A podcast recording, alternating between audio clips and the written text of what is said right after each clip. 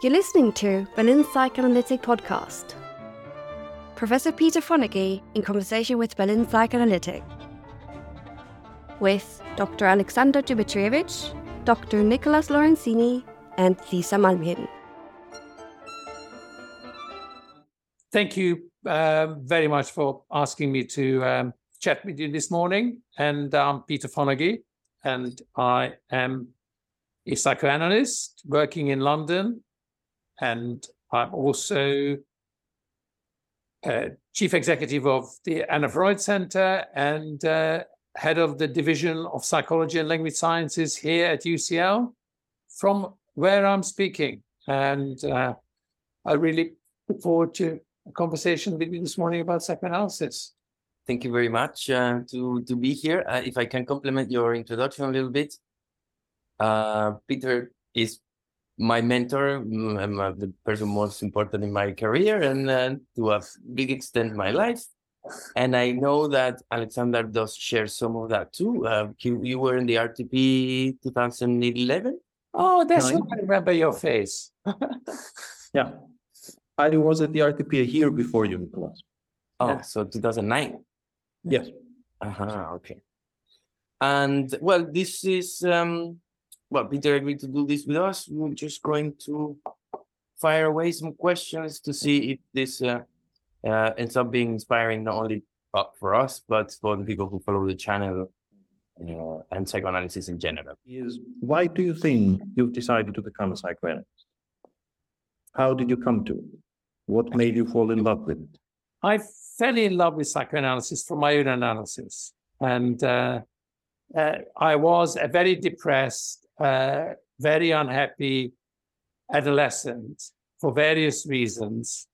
And I was offered therapy by the uh, Hampstead Clinic, now the Anna Freud Center. It was uh, Anne Hurry, who was my analyst, and uh, she just was a wonderful human being and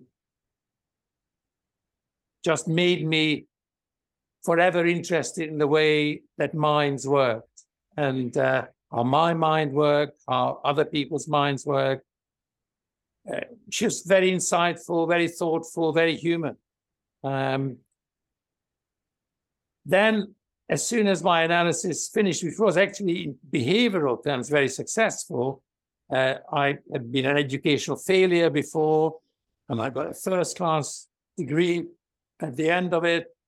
Uh, so uh, it was all good, uh, but I had a very ambivalent attitude uh, towards it. And then I went on to um, uh, study neuroscience and become interested in um, cerebral asymmetry and all kinds of interesting things, signal to noise ratio, stimuli, basically as far away from human beings as you could get, you know, being amplifiers that you could turn dials on was what interested me most.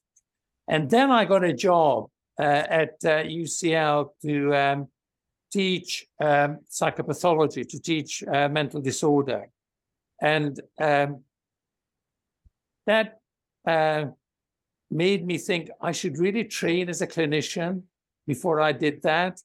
And I, I then started training as a clinician, and then I uh, went into training analysis and uh, uh, had the usual analytic experience. But the interest in the mind, uh, I think, is the core that runs through it, the mechanisms of how the mind works, which I think is really at the heart of psychoanalysis as well. Um, and that's why I'm still remaining in love with psychoanalysis. I haven't I haven't fallen out of love with psychoanalysis. Uh, there is something that you said just in passing, which I think is one of the things that uh, at least Aleksandar and I are pretty interested.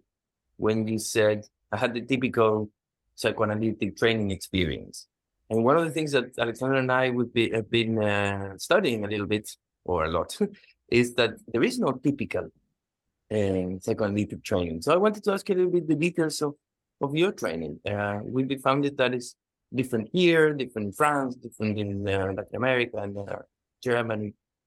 How was yours? In... Well, I had uh, about four years analysis with a training analyst before I started my training. Um, but I went into that analysis with the idea that I wanted to train. Um, maybe wasn't quite four years, maybe I'm exaggerating, but some it wasn't short, it's quite a few years. But I was accepted um, first time I applied.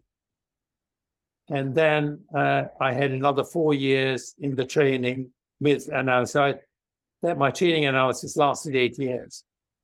And um, the um, training itself um, was very clinical. And I had uh, two training patients five times a week. The theory seminars were in the evening.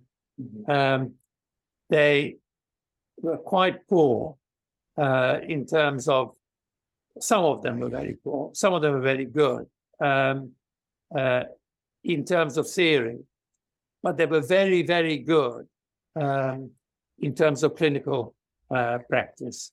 So the clinical seminars were very good, and I learned most of what I learned about technique, uh, psychology technique, from the clinical seminars that we had, and uh, uh, I valued them. And I went on in my to have clinical seminars in my membership course, you know, after I qualified, and I still value clinical discussions in the same way. The key to it in the British system was having sessions that you reported verbatim.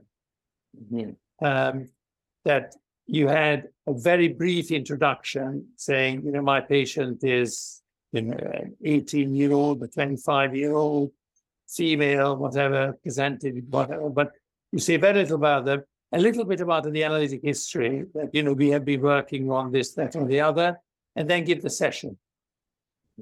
And what we engaged with each other during the training was how people from different orientations engaged with material, with what the patient said.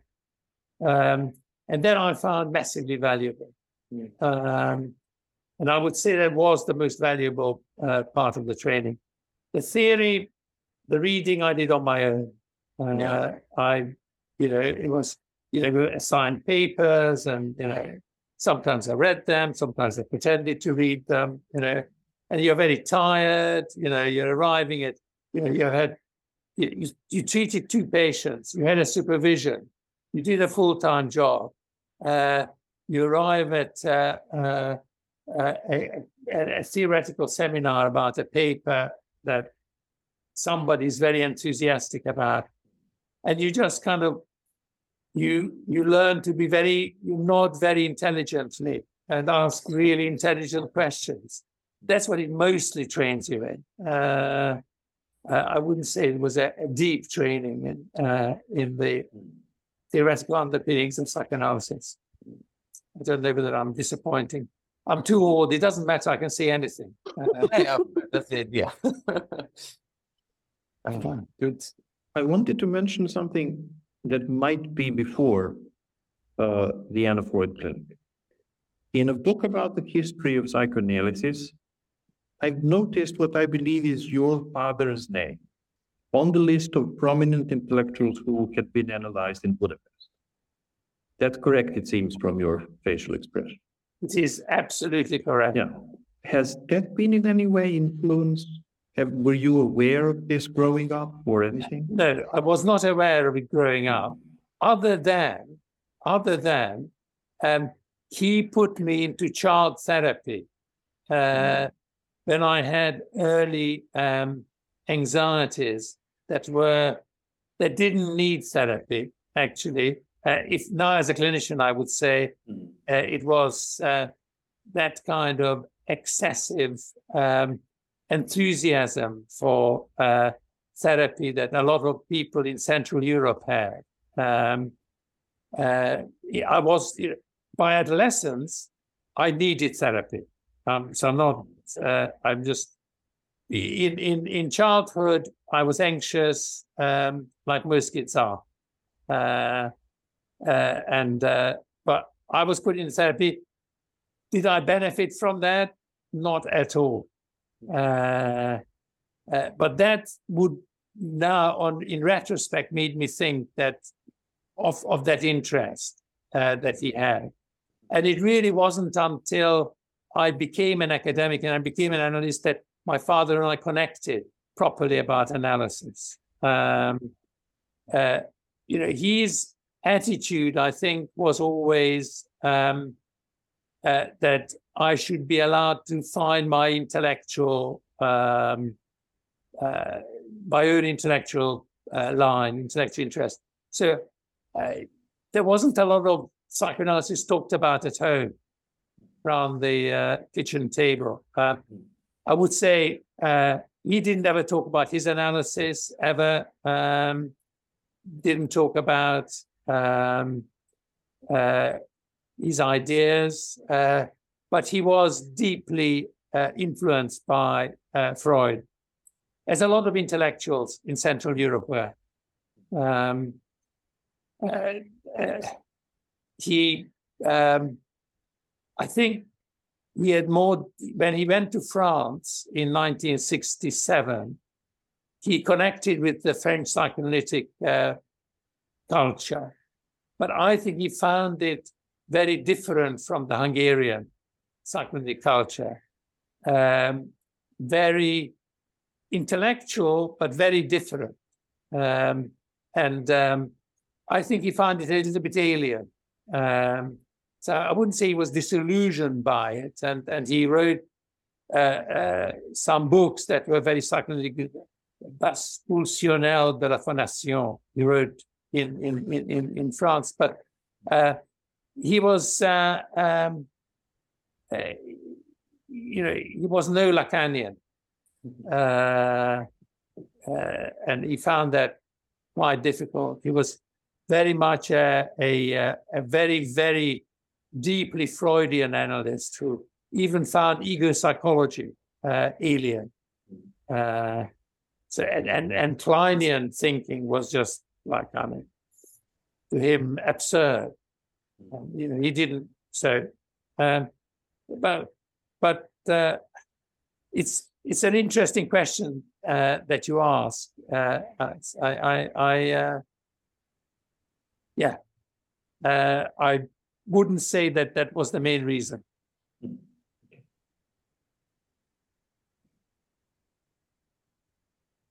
Wanna continue? I'm very curious about your clinical approach. So many people know so much about your research and your writings, but is there anything specific about how you work with patients or used to work with patients? I still work with patients. I'm an honest psychoanalyst. Uh, uh, I I see um, about two patients a day, um, sometimes more, uh, very rarely less. Uh, yesterday, I saw two. Uh, day before, I work in um, uh, psychotherapy. I don't work in um, uh, intensive uh, uh, psychotherapy in analysis anymore. Um, my clinical approach is very influenced by the mentalizing model. Um, and uh, I work um, on alongside patients, um, exploring their mind. Very much how my analysis was with uh, um, my first analyst, uh, Anne Hurry. Uh, you know, we explored my mind together. Uh, she interpreted, but not kind of an id interpretation. Very rarely, maybe at the end of the session, she would give an id interpretation of, uh, you know, how this related to whatever the Oedipal anxieties uh, might have been that made me talk about. But most of the time, she related to me as a human being and thinking alongside me about my life. Um, and that's how I work uh, with patients. So it's um, uh, very much in the here and now. Uh, very trying to be very relational. Um, I, I feel I discovered relational psychoanalysis before relational psychoanalysis discovered itself. Um, so it's it's uh, very relational. It's all about uh, uh, the patient's relationship with other people, uh, including me, uh, what they think, they feel uh, about others. Very, I do very brief interventions. I don't do long interventions, and um, it's um, oftentimes um, in the transference. So it's oftentimes thoughts that they have, you know, we work in what in mentalizing world we call relational mentalizing. So, you know, what they think about the therapy, how they see the therapy, and uh, uh, uh, uh how they have their what implications there, what they bring is might be to um, uh, their thinking about uh, their experience with me. Uh, that's pretty much it. If you give me a clinical example, I'll illustrate. So you just you role play the patient, and I'll uh, role play the therapist. Just have to. Uh, I, I find it very encouraging how you describe this long-lasting positive effect of your first analysis. Sounds sounds really heartwarming in a way. It's it's also very genuine. Yeah, yeah, of course. It's uh, um, uh, I can give you a little episode that I'm sure that uh, Nico has has heard me mention from an analysis. Um, I got um, uh, this is what set my technique. Okay, this is Bill. Bill it's answering your technique question really. Um, the um, uh, I had to take uh, a, uh, um, a train to my analysis from Kew Gardens to Hampstead. Fortunately, didn't have to change. And then, uh, age uh, 18, I uh, got a car and passed my driving test. Uh, and uh, I, for the first time, drove to my analysis, which was very early in the morning. it's in fact it's 7.30. Um, so I got there, um, and uh, of course, I lay down on the couch and, you know, and started uh, talking to uh, Anne Hurry about the drive and how wonderful it was and, and, and everything like that. Uh, Anne Hurry stopped uh, the, the session. Uh, uh, which she's never never did before or, or after. So then out of rule, stopped the session, got up, went to the window, looked out, came back, sat down, and said, Peter, it's a wonderful car. Uh, uh, and uh, uh that was the that that that made the whole world of analysis very live for me. Um, so, you know, recognizing a person where they are at that very moment mm. is what analysis is about. Yeah. And also being alive as an analyst. Yeah. What car was it?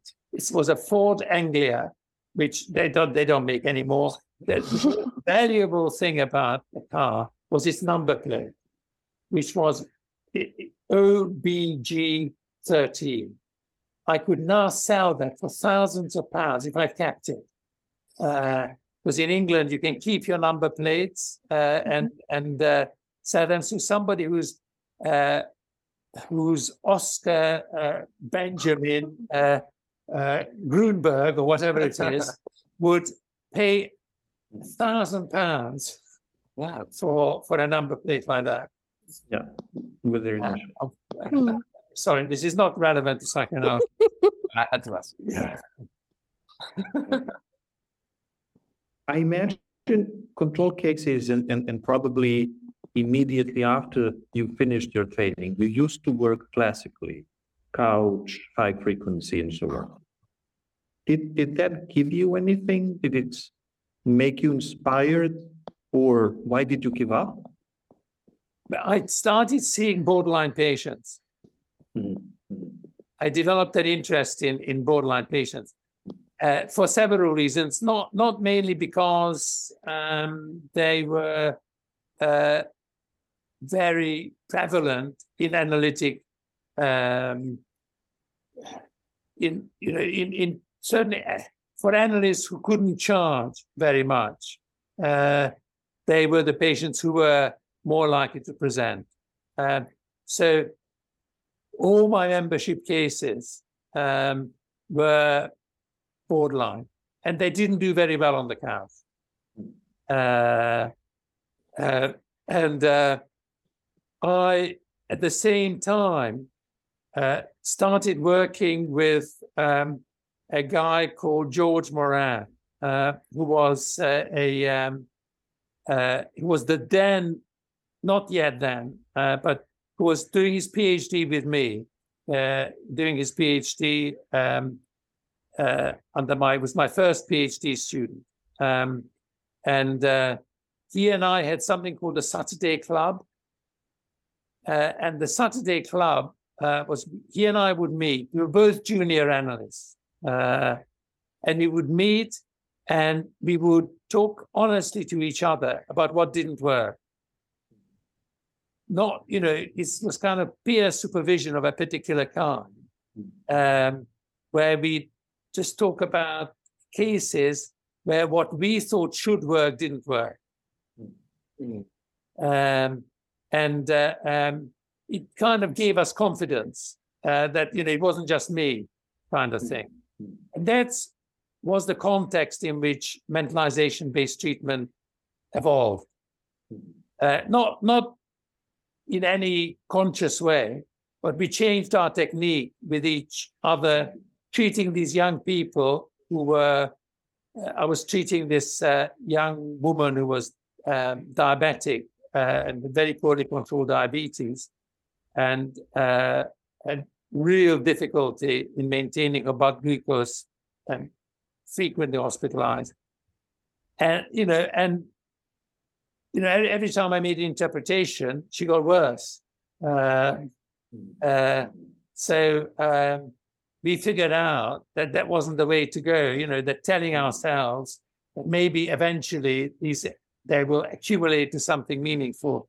And we then started talking to them about their lives uh, and about uh, what was troubling them uh, in the relationships they had and so on and so forth. And I remember one of George's patients, um, uh, uh, he wrote up, um, uh, was um, what was troubling her and what kind of came out was that her father was so worried about her diabetes that he uh, sat outside her door uh, uh, to make sure she, adolescent girl sat outside her door, uh, worrying that he that she might, you know, go into uh, hypoglycemia or ketotic state or whatever, uh, and parked himself there, which of course really upset her and she couldn't find a way of telling him not to do that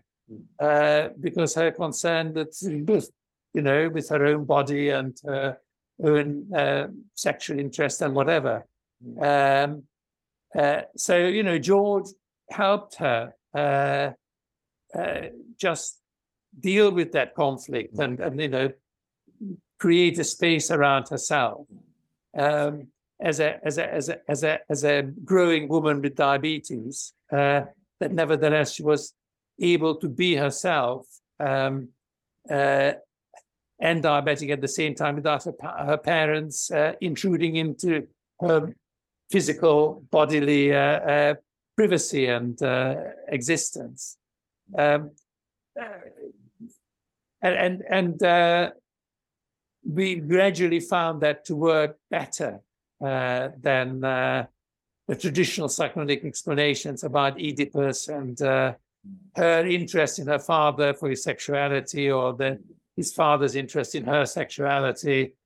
Uh, we talked about more about their feelings about privacy and uh, and want needing to grow up and uh, um, how difficult it was.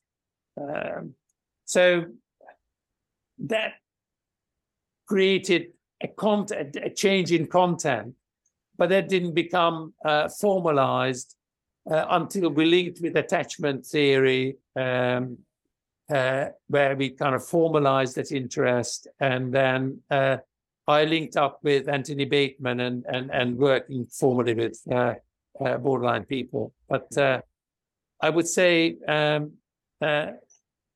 that's that's and it's not a disillusionment with uh, the technique. I think uh, the technique is perfectly good for people who are um, not very ill. I think it's a lot more limited for people who whose capacity to mentalize is poor. Lisa, this seems to me like a perfect moment for one of the questions you were curious about. Well, um, Yes, I have a question concerning um, medical assistance in dying. Um, uh, because in Canada, uh, in 2016, there was uh, legislation that was passed that um, you can request medical assistance in dying. And this made law um, is going to be made um, be accessible for people suffering from mental health disorders in 2024. And I wanted to ask you, like working with individuals with mental health disorders, such as with borderline psych- psychopathology, would you mind sharing your thoughts on the possible implications of such an option and what consequences do you think this might mean, especially for um, the patient group suffering from uh, borderline psychopathology? Well, I mean, quite simply, any pathology um, that is uh, very evidently possible to address even in very suicidal patients um, with uh, adequate psychotherapy is not appropriate for um, medically assisted dying. Mm. Uh, and uh, any doctor who assists a person like that is committing murder. Mm, uh, mm, mm. That's maybe overly categorical, but uh, I do feel that individuals who are suicidal are stigmatized by our society uh, and are oftentimes not offered adequate assistance uh, mm. because of that stigma. Mm. Uh, they don't deserve assistance because they, they're bringing it all on themselves. Uh, and having ha- be, being somebody whose own history includes quite severe suicidality, um, at one point, um, uh, I had a very clear suicidal plan, uh, and uh, I knew what I was going to do. Uh, and uh, uh, I have a lot of empathy with people like that. Um, so, if somebody assisted me to die, then I would not now be grateful for. Mm. I had a mm. lot of good days between then and now.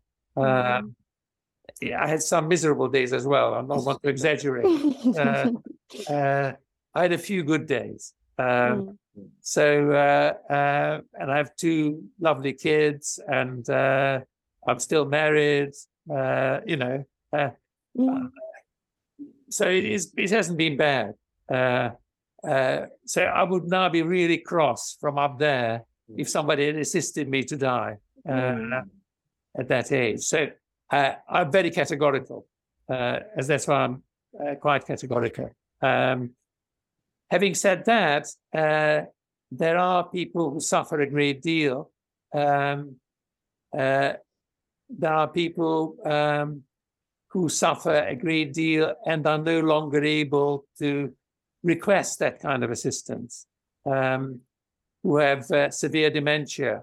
Uh, uh, I uh, am far less certain that medically assisted dying is not appropriate for that group. Um, I don't want, I don't know what it's like to be inside the mind of someone like that.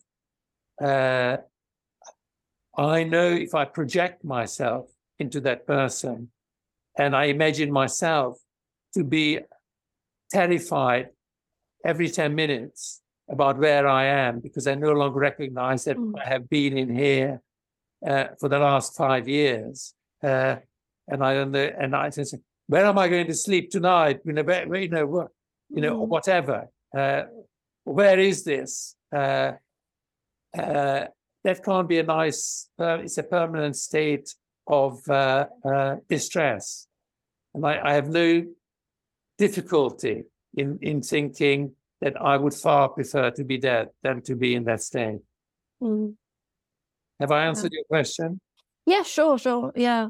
Yeah, I just uh, find uh, I, I think personally it's a very like dangerous road to go down what's happening in Canada, especially for patients suffering from borderline psychopathology because um yeah, I experience suicidal ideation and it can come and go and um yeah, I just find it very worrying. Yeah, I mean, you know, it it, it does, and uh, it's it, it's you know, any doctor who, who who's found even one occasion to do that should be struck off. Mm.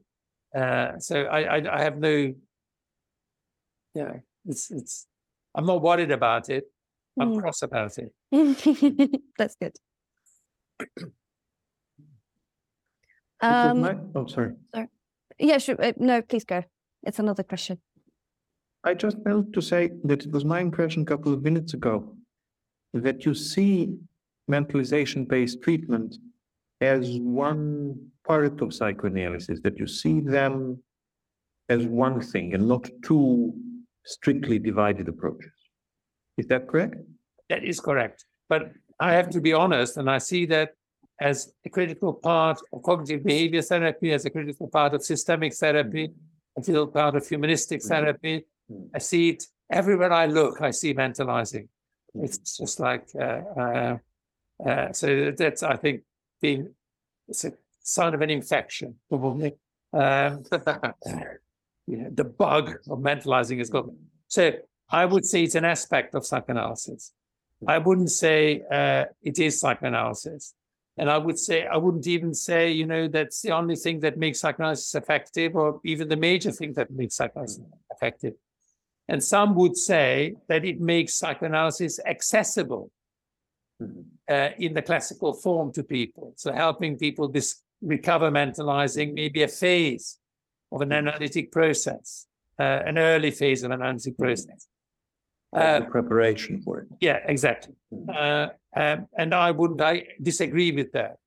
I, I think what analysts are often not aware of and are poorly trained in, if I may say, and I, I, I, I don't like being critical, uh, and it's not my thing. Uh, uh, and it sounded, it came out as critical, uh, and I didn't intend it like that. Uh, but I think what analysts are sometimes not trained adequately to recognize is when their patients lost the capacity to mentalize. So they hammer them on the head, hoping that the hammering on the head will help them recover mentalizing. And what they don't do adequately is take a step back. See, in MBT, we train people when you notice that your patient is not mentalizing, we, we train them to actually, but there's a time to pull back Mhm. and enable and help the person recover mentalizing. Your role is not to give them insight because they can't understand what you're saying. Your role is enable them to think and to feel comprehensively and fully. And that's what people don't get trained in, uh, in, in my view, adequately. Um, so a little bit of MBT training as part of as a part of analytic training to me would be good. Mm. Have I ever ever been asked by the British Psychoanalytic Society to do any training No. or even give a lecture? No, Not, not a lecturer? no not even a Wow. lecture. Nothing. Uh, uh, and you know, it's it's you feel a bit more like um, uh, Dracula or whatever. Keep uh, uh, so uh, I, I, I, I don't know. Uh, um, um, What about other other societies besides the British one? Because we know the British one as the um, um, this um, center of what I call and most of my Latin American colleagues colleagues call the psychoanalytic telenovela, no? where you get the controversial discussions and this one thinks that one and uh, they write against each other or they talk against each other, uh, which makes for us Latin Americans psychoanalysis so much more, you know, taste uh, and and uh, and fun. Uh, but what about other schools of psychoanalysis, maybe outside Britain? Have they been a bit more open to the idea of mentalizing the practice of it? La- Latin America mostly, actually, I would say. Um, United States, no, not really. Uh, uh, Canada, more. Um, Europe, patches, but Europe is not, you know, a single place. It's, it's very different in very different places. But Uh, When you refer to these places, do, are you referring to psychoanalytic institutes or societies there? Yeah, I'm talking about psychoanalytic institutes. Uh, um, so people who have been psychoanalytically trained who are members of the institute becoming interested in mentalizing rather than uh, people who have trained in clinical psychology or systemic therapy. People like that drift towards mentalizing because they're working with patients and it's a skill to acquire that helps you to work with patients. So, you know, that you can also learn about EMDR, you know, and you can learn about MBT, you know, it's, uh, uh, so uh, it's uh, it's helpful. But uh, and our view is my view is very deeply um, uh, that we don't have the answer. Uh, we don't even have an answer. We have something in MBT that might be helpful occasionally in the course of a treatment. Uh, uh, that God knows what makes that. I don't want to blame him or her, uh, but you know something makes uh, uh, patients get better. Uh, nobody really knows what it is. Uh, very many different therapies work. I think mentalizing at different times helps a little bit, uh, and that's really all I would claim for it. It does happen, I suppose, uh, in people who who work as clinicians that they see in the concept of mentalizing something that they are kind of doing already. Yeah. Uh, but you know, it's circumscribed, it gives it some technical coherence, but that you say like, oh, I'm getting paid to actually do that. You know? Yeah, absolutely. I mean, you know, it's it's uh, be bizarre if it wasn't so, because uh, it's such a basic human. I mean, now know that um, uh, the part of the brain that's busy uh, when it's not doing anything is the mentalizing network. Uh, so uh, uh, uh, it's the way humans think. What's called the default mode network is the mentalizing network. It's overlapping with it, and that's what what's active when people in the scanner not doing anything. They're thinking about mental states, uh, their own or other people. So you know, it'd be very odd if psychotherapists did something different. Uh, uh, so uh, this, has- this has profound consequences for our understanding of the hectic pace of the twenty-first century and all of the distractions we are suffering from almost at any moment. it, it does have uh, that we, we don't give enough time for ourselves to reflect and to just let the brain I, i'm optimistic about it though Alex. i would say um, uh, that these are such profound um, genetic predispositions that there's nothing that uh, a few kind of social uh, habits can do to undo them.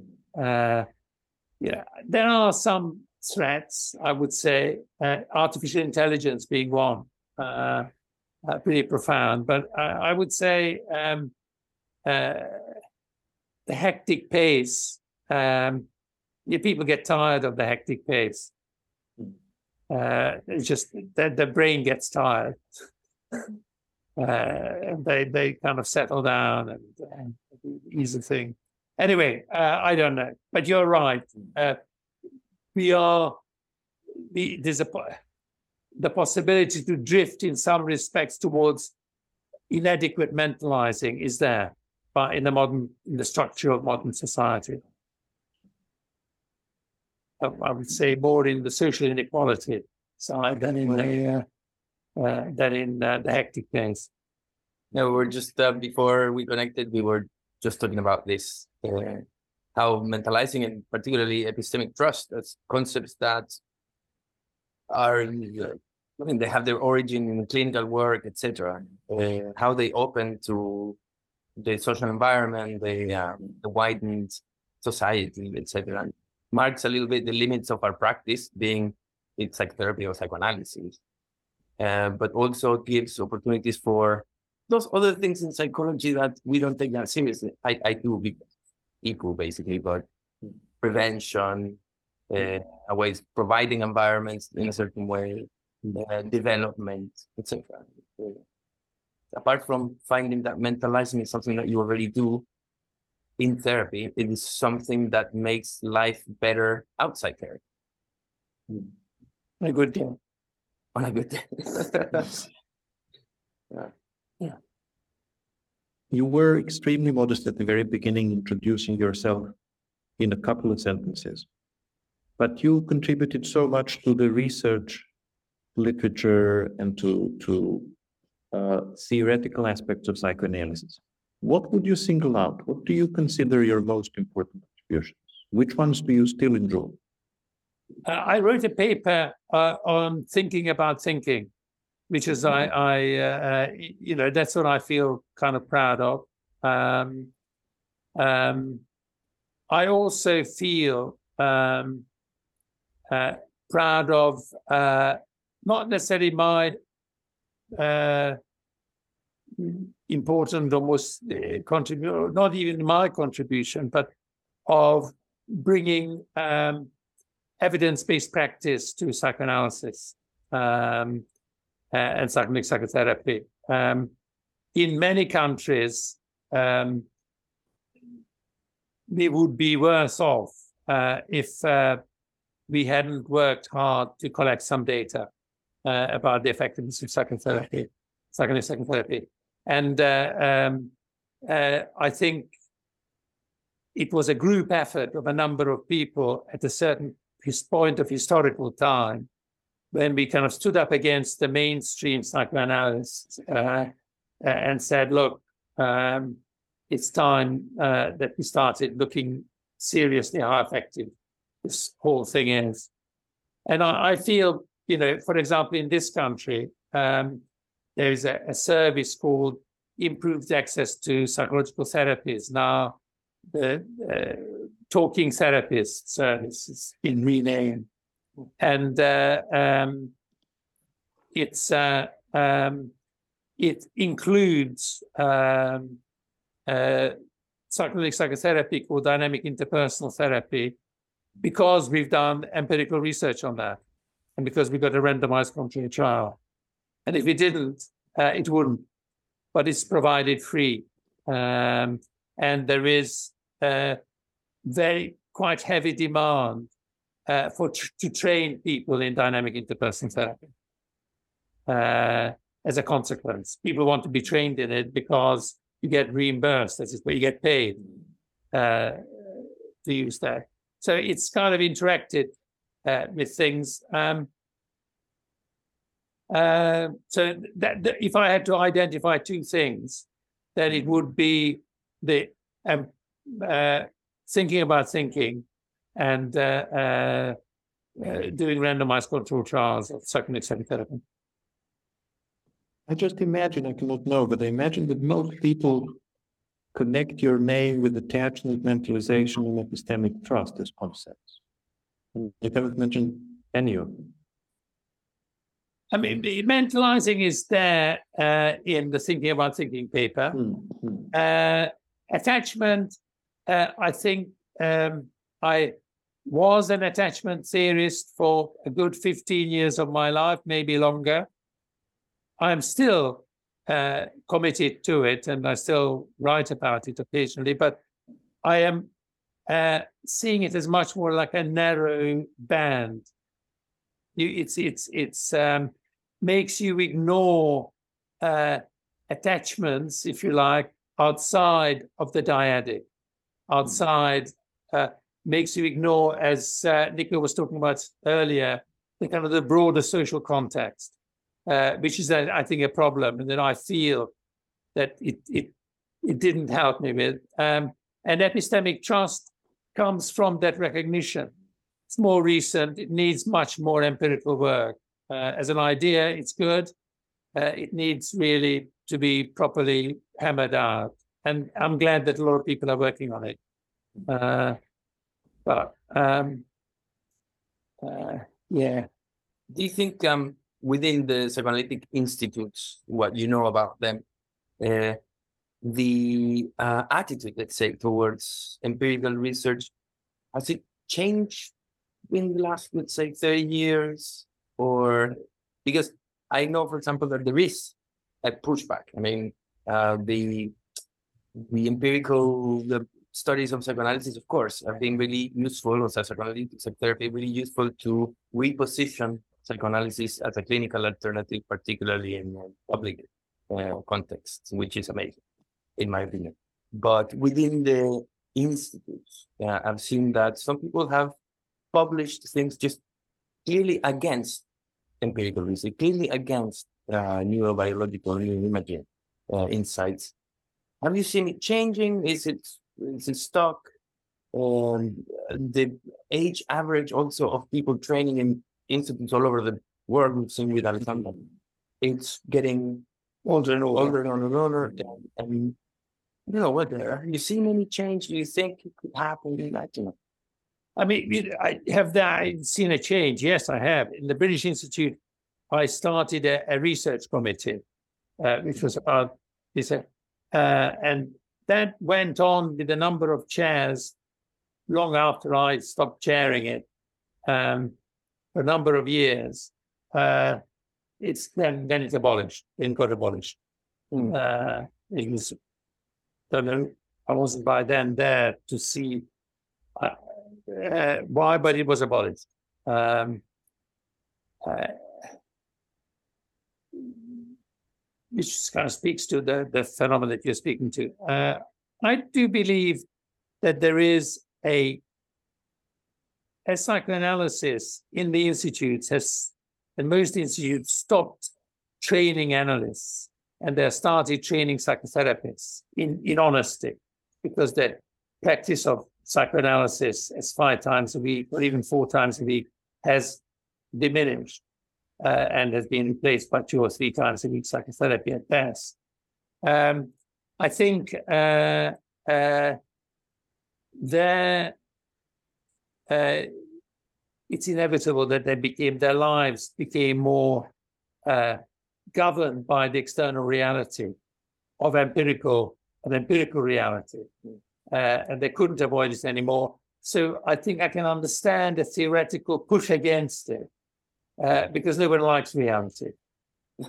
uh, so you know, it's it's it's too much reality about. I want to push against it. Uh, so I uh, I will push against this bit of reality. Does it matter to me? No, not really. Uh, it's you know, reality is there. Unfortunately, it's, uh, you know, it's. one might start liking reality after a while. I don't know. That's not very common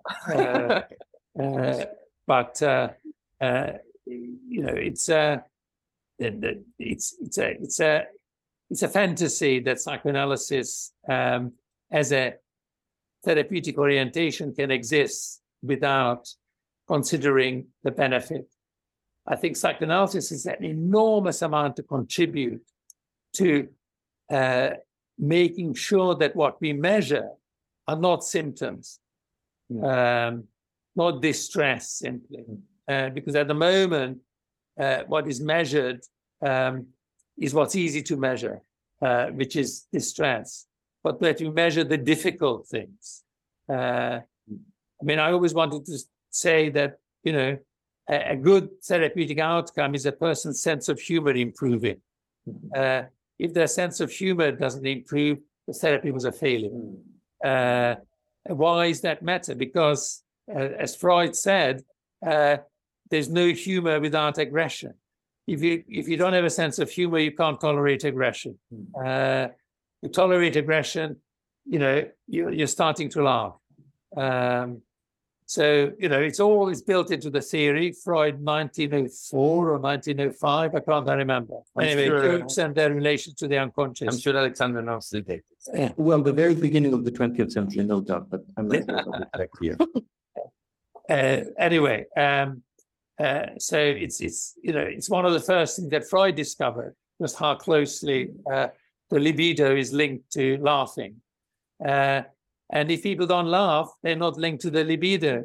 If they don't laugh, they're not linked uh, to aggression. Uh, so uh, uh, that that therapy failed. Uh, It's a good way to see it. uh, but we don't measure sense of humor. But I actually personally always do. In, when I do assessments, I try and make my patients at least smile in a very um, tentative way and in a in a way that's uh, always self-effacing. Uh, but I see a joke about myself, about my age, my hair, my you know something uh, about me, and if it makes them smile, I think that's good. They could laugh at me. They could laugh at me, then I can treat them. If they can't laugh at me, it's much, much more difficult. There is a there is a 15 minute video, let's say, in the YouTube channel of the Anna Freud, in which An- Anthony Bateman is with a real patient. Think. And it's a 15 minutes that go really dark at some point, etc. And the patient starts getting a little bit uh, dysregulated. And it ends with a joke and it's closes so well. The, is what you're, Yeah. I don't know if you've seen this video. Uh, it's uh, marvelous and it has to do with sense of humor that just explains so well. And I think, uh, do you think there is any empirical way to measure this? I- I'm, I'm sure there is, and I'm sure it's not going to be me that uh, it's going to be some hapless uh, master's student at the IPU that uh, gets burdened with this task. Uh, There is research on humor. I, I'm, I'm not really familiar with it, but I know there are people around the globe who are doing something about psychology.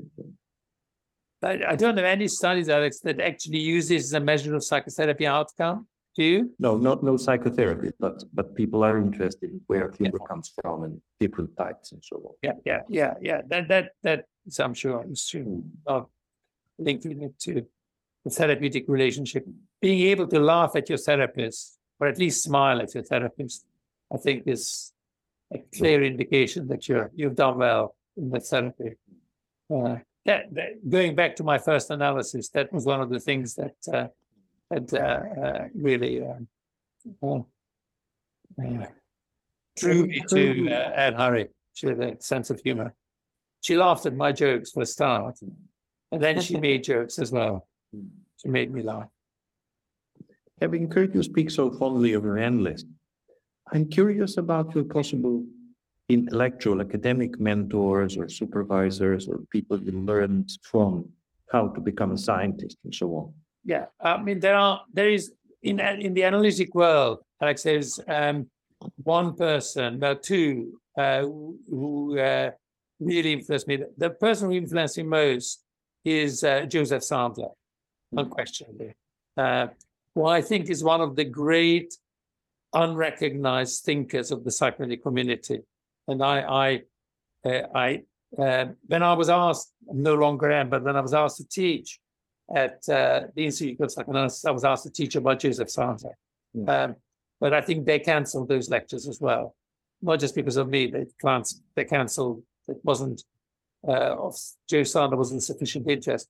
And what he did um, was really uh, try and systematize and minimize analytic theory, make it um, uh, not to carry such massive weight of assumptions, but actually to get it into a, a, a format and shape that um, uh, could travel more easily towards other disciplines, that could travel uh, across orientation. So his theory, his formulation could travel from a classical Freudian to an Anna-Freudian to an ego psychology to a uh, Kleinian orientation quite easily uh, uh, because it got rid of a lot of the, and that's his theory of the representational world. Um, but nobody teaches it anymore. uh, as far as I know. Uh, but that was uh, a major uh, intellectual. Uh, I, I, would say I still use his ideas and I'm still influenced by them. It, it says I haven't outgrown them in any way. Um, uh, and um, on the on my kind of other side, um, it's it's less easy to identify um, someone, but someone like Alan Kazdin, uh, who probably none of you know, uh, no, influenced me a lot. He's a, a child psychologist, uh, who's president of the American Psychological Association, but um, he um, wrote about evaluating child therapy and was a, kind of an outcomes person, and not it was a, his original training was in CBT, but was very, very open to other orientations, including the analytic, and uh, uh, was director of uh, the Yale Child Study Center for a while oh. after um, uh, Donald Cohen died. And he was the first non analyst director of the Yale Child Study Center. And I have to say that he did his term uh, but uh, the way that the analysts treated him uh, at the Child Study Center was really not good because he was very open in his mind, but they weren't very open to him uh, because because his, he was uh, for two reasons. One, he was a psychologist, not a, a psychiatrist or, or, a physician. Um, and the other is that because his original training was in CBT. And how did he actually influence your work? Sorry? How did he actually influence your work? It's my my attitude to evaluation of uh, psychological therapies is uh, very influenced by uh, his attitude of measurement and openness and manualization and uh, what he wrote about and and also single session uh, looking at single session outcomes and uh, uh, single case studies and uh, a lot of the things that uh, I believe in in terms of evaluating psychotherapy actually are originally his ideas. and I borrowed it from him and I've imported it into the kind of psychoanalytic community, pretending it was all my idea. Uh, I'm really huge about it. But so as I would say uh, Sandler uh, and Alan Kazdin would be the two people have you ever worked? I know you have been in contact, but have you ever worked with John Bowlby or studied with him? I, I, John Bowlby. I was at the, I was uh, uh as a junior lecturer at UCL, uh, appointed as the uh, college liaison officer uh, to the uh, Freud Memorial Professor, and that uh, was because I was interested in psychoanalysis and I was a lecturer in psychology.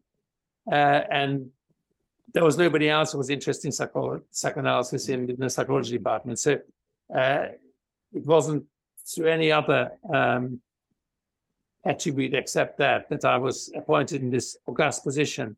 And John Bowlby was a Freud Memorial Professor.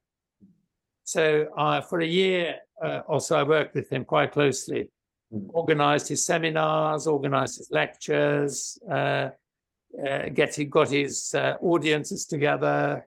Uh, I was um, put in charge of being the, the, person who arranged, you know, it was an administrative post really. Uh, but I worked with him then, uh, and then he was very nice to me.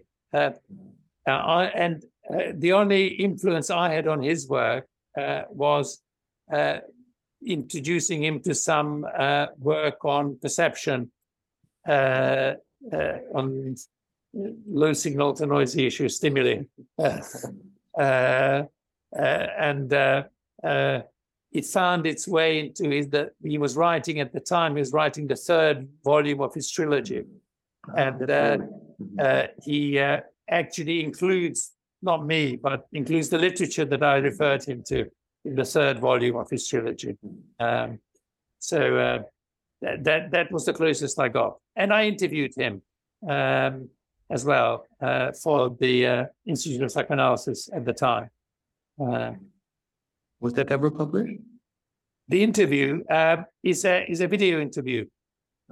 Um, so I think it's there in the archives somewhere, or the archives of the British Psychoanalytic Society. Um, uh, it's um, uh, wasn't the best interview ever, uh, but he talked about his work, and uh, uh, it was it was it was a friendly interview, but uh, not not very searching. Uh, anyway, I was in awe of him. Yeah, but I imagine that you would be in awe. Yeah.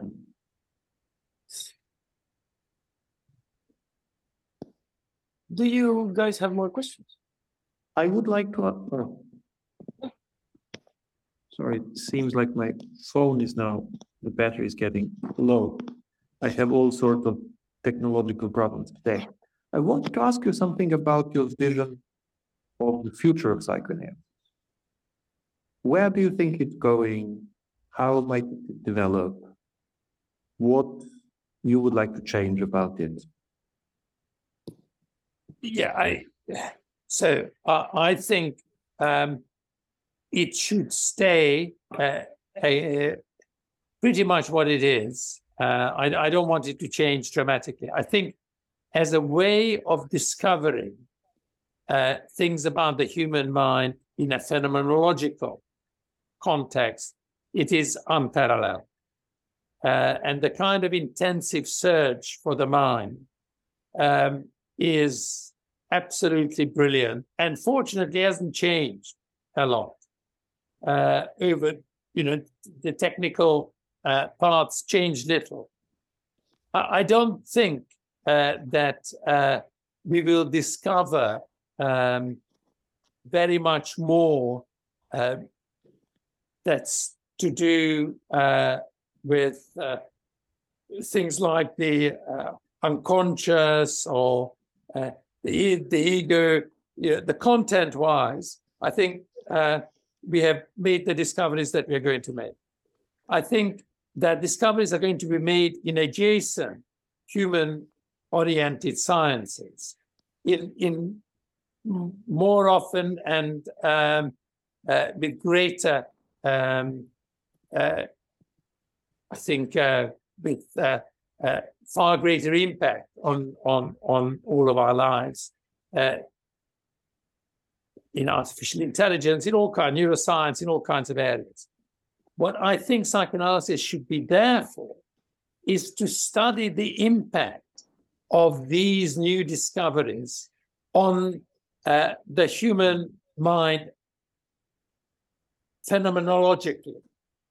Uh, what impact say you mentioned earlier, Alex, the hectic nature of uh, modern society. That's a change. What impact does it have on mental function? And I think for that, or what impact does, uh, for that matter, Zoom that we are enjoying at the moment have on human function? What impact um, does uh, a greater understanding of the mind have on you? As a laboratory of uh, understanding ourselves as human beings, I think psychoanalysis knows no parallels. I think it's a lot better than a questionnaire. And it comes up a lot deeper insights, provides a lot deeper insights than uh, a, a structured interview. Um, so as long as uh, we focus on what we are good at uh, as psychoanalysts, which is studying the nature of the impact of uh, the world on the individual mind. The social world, the physical world, uh, changing in its understanding of itself and changing uh, in the way it presents itself to us. As long as we focus on that, uh, I think uh, we are uh, we're going to be alive as a discipline forever.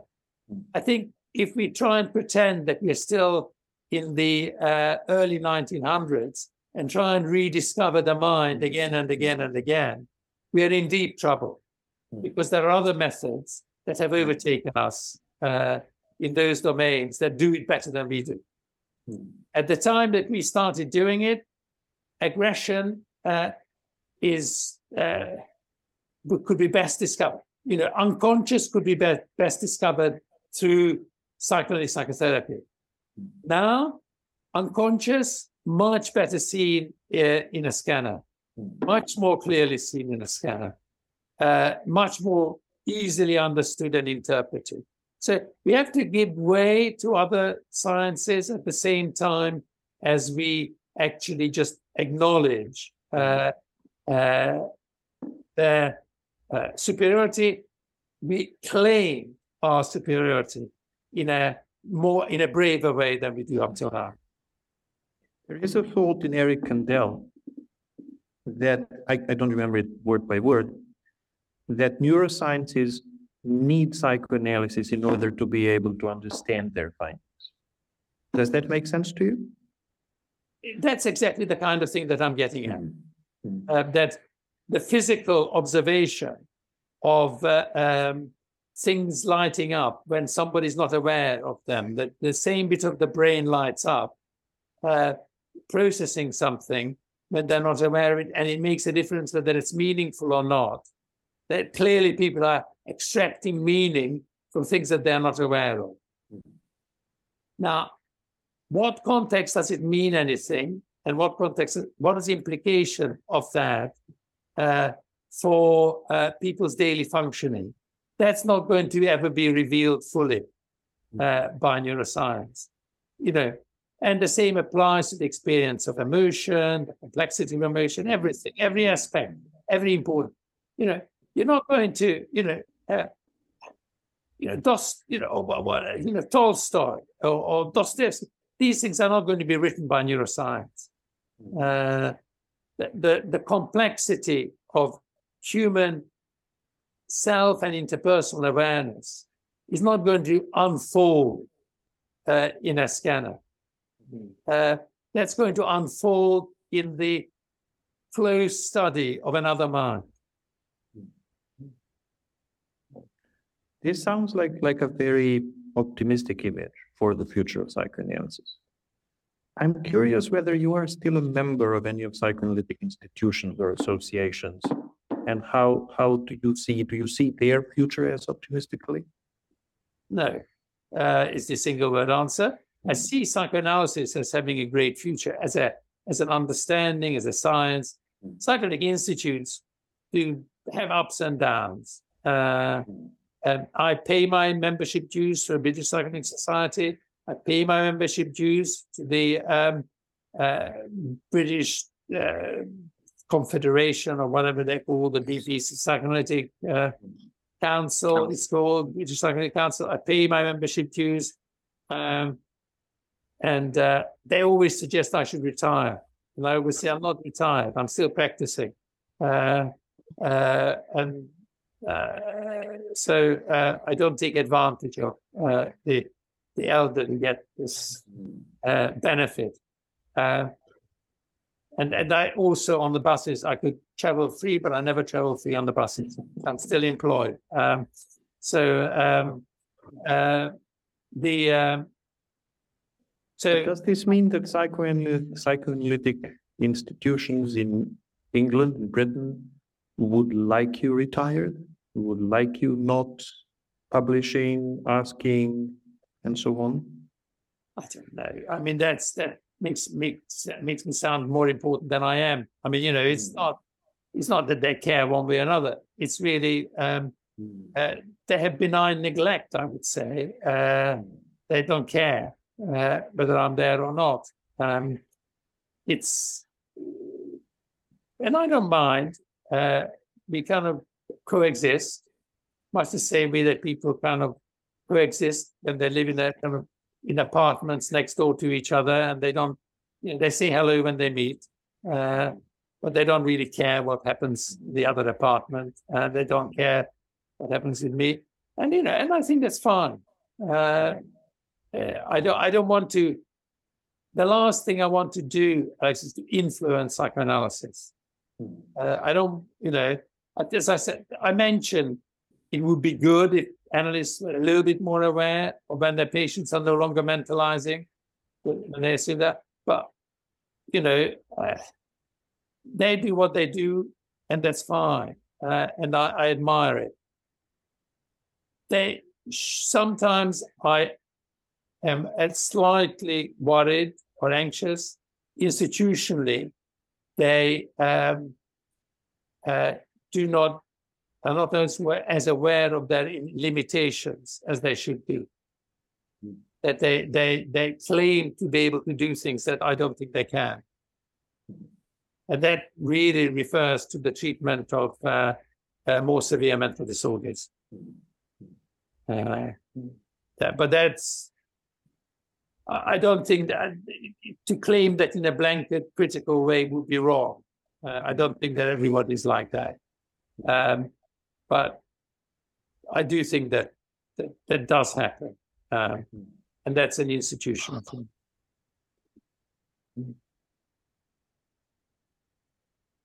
Um, speaking about the psychoanalytic training, uh, I wanted to ask you if there is something special that you would think would be valuable for someone who is about to enter psychoanalytic uh, training to keep in mind.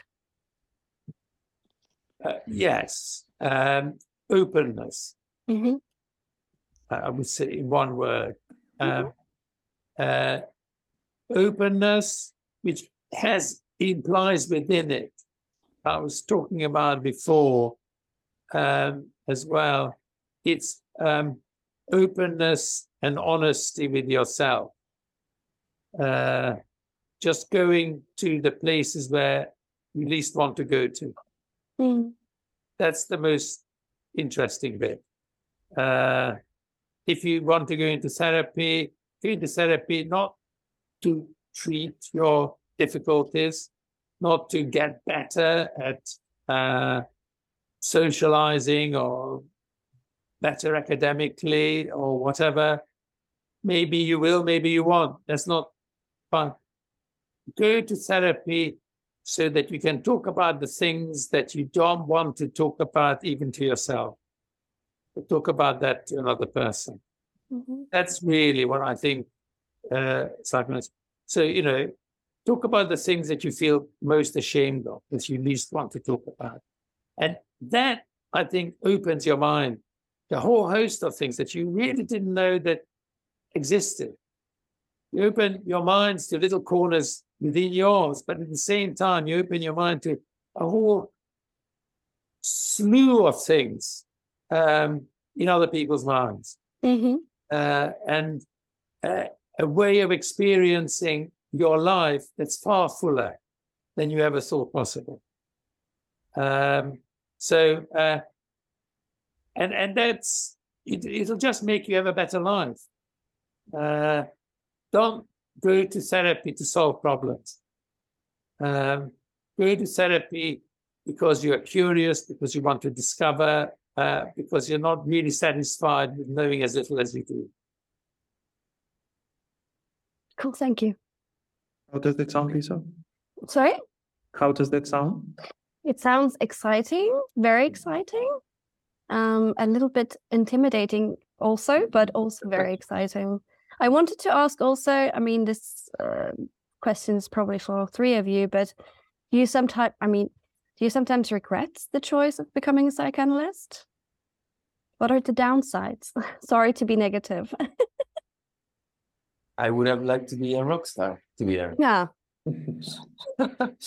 I think uh, in my case, I don't. I think it's uh, it's great and uh, it allows me to feel useful on one hand. Uh, I like it as a Mm. read and uh, find it interesting and entertaining. Maybe entertaining is not the best word to talk about this thing, but I have to be honest, and it's entertaining. Uh, and I think psychoanalysis has this thing, like maybe in its history, that it's been always open to other disciplines and sciences, some of them not even connected to mental health, like art, Mm. uh, well, all kinds of art. and that to me is uh, is priceless. It's one of the things that I like the most about uh, psychoanalysis. Not only because I get to work with patients in a certain way, but because I see some of the things I like the most: music, uh, visual arts, from that perspective, and it really it, it works kind of uh, in a, in a two way street. So I, I get enriched by psychoanalysis, and I get enriched by the arts or humanities. I, I love that about psychoanalysis. To be honest. Mhm.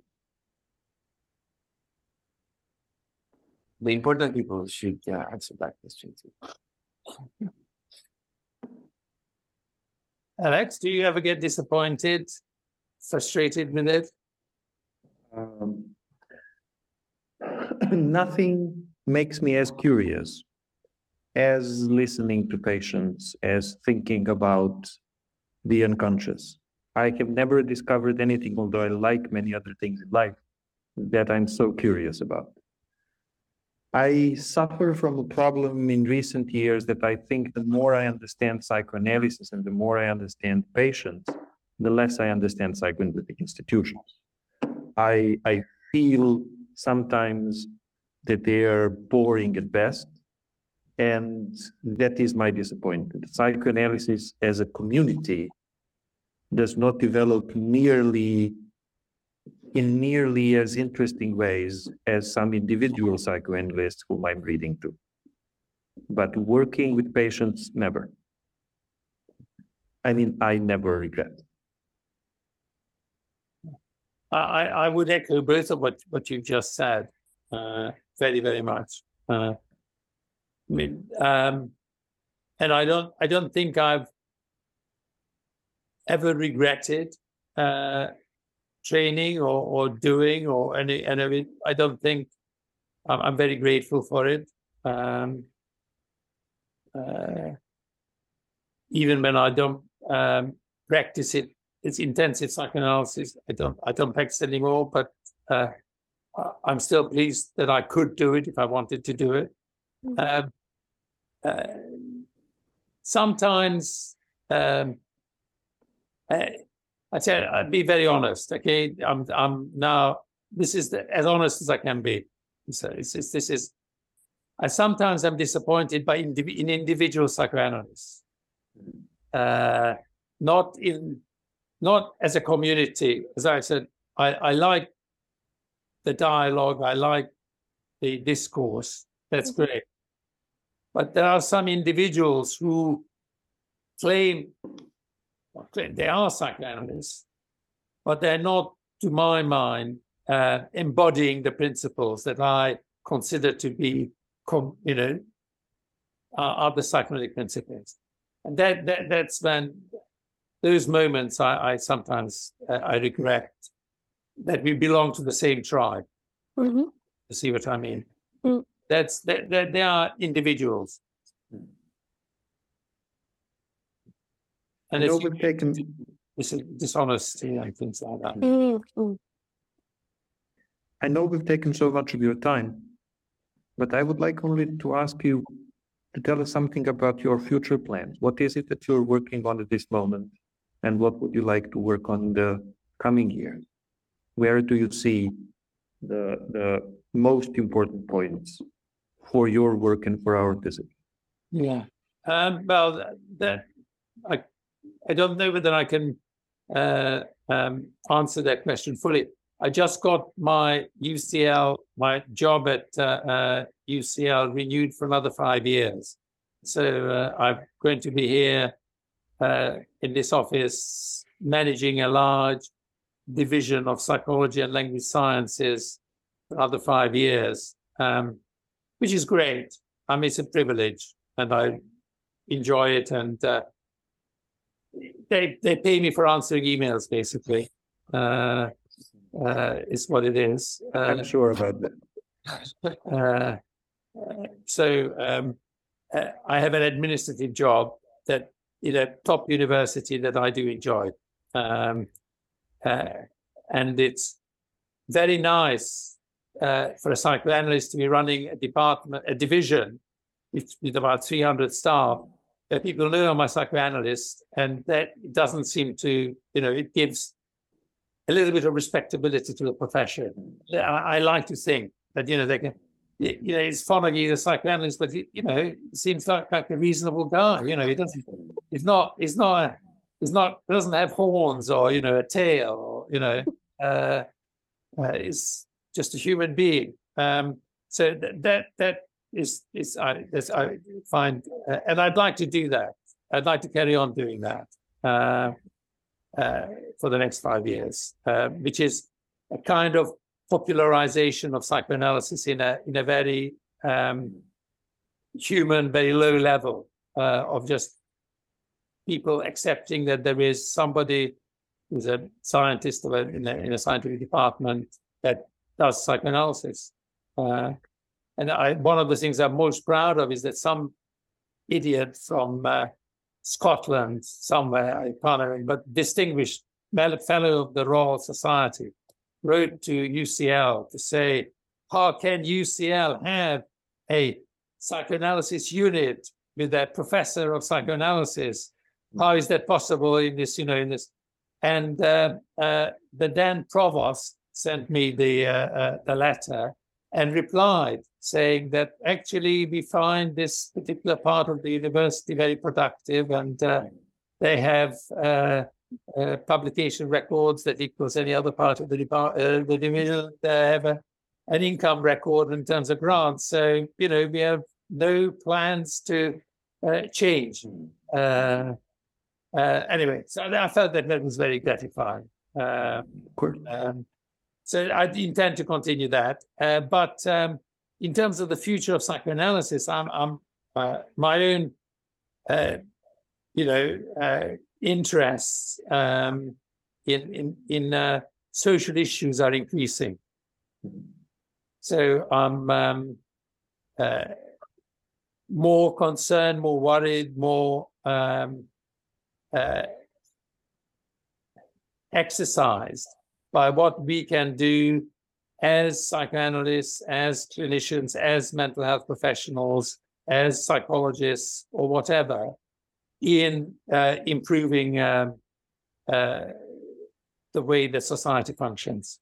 And I'd like to, you know, of the things that I want to do, that's what I'd like to do. I don't know. Unfortunately, we have a skills deficit here. Uh, I don't really know how to do it, uh, but uh, I'd like to do it if I could. That's I'm most interested.